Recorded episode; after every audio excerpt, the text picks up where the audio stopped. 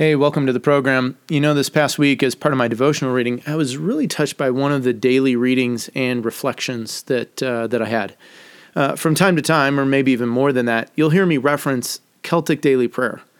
And if you and I have traveled together a bit, or maybe you've already heard me talk about it, some of you, I've even sent a copy of this helpful guide that's been used in my faith journey for a number of years now. Well, Celtic Daily Prayer now comes in two volumes and as I was reading book two, the Colman reading track for February 18, I really began to think about this issue of the breakup. Think for a moment. What was the worst breakup you ever had? And maybe it was a relationship with a significant other. Maybe it was a, a family member who you had tension with and just things came to a head. Uh, maybe it was a job loss. Mm, perhaps it was a move across country. Maybe it was infighting within some community or religious organization. For me, the two breakups that come immediately to mind the first was a girl. Probably one of the more serious relationships I had had in college uh, during my college years, and she and I broke up. Um, actually, she broke things off with me, and ouch, it was it wasn't pretty. I did not respond well, and I confess I was a bit mature, immature, I didn't know much about relationships and breaking up and all this stuff, and I, I really overreacted. I remember sending her a nasty note, just spewing venomous fire and blaming her for this and that, and it was it was pretty nasty. In fact, I I think I kept that note somewhere on some computer file somewhere just to remind me of how mean I can actually be.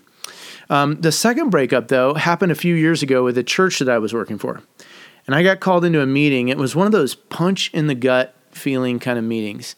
And man, that that breakup was tough because not only did that one affect me, but it affected my family and many of my friends and this community that I'd been part of for a number of years. So back to the reading for February 18th, there was this little footnote, and it just encourages you to contemplate the life of Colman of Lindisfarne or Saint Colman. Uh, I don't know if you know much about Colman. I didn't know very much about him before reading. But Colman was, essentially was the third abbot bishop of Lindisfarne in the 7th century. Lindisfarne is an island in northeast England with deep religious history along the lines and tradition of Celtic Christianity. It's known as the Holy Island or just Holy Island. And uh, actually, I've, I've been hoping to make it there someday and, and check it out. I know there's still a worshiping community and intentional community there. Um, but part of Colman's story and legacy was his role in the debates during the Synod of Whitby in 664.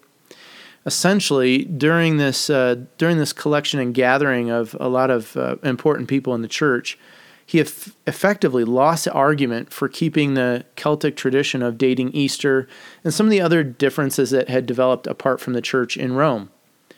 In losing, Colman resigned his position and he ended up going back to his native Ireland and working to start something new. As I was reflecting on Colman and his story, I had this thought How many times do we, or do I, in the midst of a breakup, how many times do I find myself despondent and in despair? You know, I think about it. Sometimes there's um, there's a lot that gets invested into a relationship, and all of a sudden, if that gets broken off, uh, so much that goes with it, so much of our hopes and dreams, those things get shattered. They end up in shambles. Another way of thinking about it too is sometimes we pour ourselves out time and time again in our job, not not because it was a job, not because it was work or something we had to do, but it was something actually we love doing. You know, maybe we love the people, the team, the community, or the things that we got to do, and then then we get that pink slip, or we get brought into the dismissal meeting, and it it feels like we've lost everything that we've worked so hard to achieve and given ourselves to. I take some comfort from St. Colman's life and story, the little I know about it, because even though he failed, even though he was the little guy that got trounced, I mean, this is not the, the David and Goliath story. In spite of that, Colman still found a way to live out his life and his calling in a positive way. He rose above his past and though some might think he left Lindisfarne with his tail between his legs, he went and started something new. I had to believe that's the way God had it. It was part of uh, some divine intention on God's part. It it reminds me a bit of the young disciple named Mark, who essentially was too scared to travel the road with Paul and Barnabas. And Paul calls him out on it, doesn't want to take him on any more trips. But Mark went on to author the first gospel account of Jesus' life.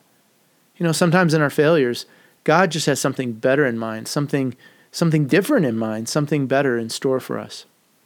Well, I want to take the last bit of our time here to read the Colman liturgy. This can be found and read as a prayer. It comes straight out of Celtic Daily Prayer, Book 2, pages uh, 1122 and 1123. Uh, let me pause for a moment before I read and just say, you know, if you've been part of one of the teams I've worked with and served, and if you're interested in getting a copy of Celtic Daily Prayer, hit me up. I'd love to gift it to you. You know, sometimes I think it's the road alone is easier to travel when you know that others are traveling it and living it with you. There are a few former players and staff who I know are reading and reflecting on the same stuff each day. And, you know, sometimes I'll shoot a text to someone and say, Hey, did you read this? Are you on the same reading day? And um, it's amazing to me how sometimes our, our journeys are almost in this parallel process. And we can just encourage each other. And, and sometimes knowing their situation or their circumstances, they can speak love and truth and life and grace into me. And, and I can speak those things back into them. And now from the liturgy entitled Colman, In Disappointment and the Death of a Vision. I've done my best to live with disappointment, for others can make decisions too with consequences that alter my life. I had hoped for different outcomes. I had hoped for different opportunities. I did not expect what I had worked hard to secure would be dismantled far beyond my control. Is this what it means to not impose your own will upon others? Believe me, if I could have, then I would. But I must learn from you, Lord, what it means to relinquish, even what would be for their own good, unless it be freely chosen. There would be justice in living with my own bad decisions, bad choices that would cause me grief and pain, but often this seems like punishment for someone else's sin. Of course, you know, Lord, how that feels. Maybe if I had spoken differently, had been more gracious and more loving in my ways, things might have turned out differently. It's not my fault, but I may share the blame. Lord, who prepared a purpose for Joseph in Egypt, when plans are spoilt, write large my destiny. You work around our choices, fears, and failure. You plunge our wrong actions under the sea of your mercy swallow your disappointment, harness your misgivings, and chart new paths in the light of eternity. Guard me from following some pointless trajectory. Now redirect my steps to collide with destiny.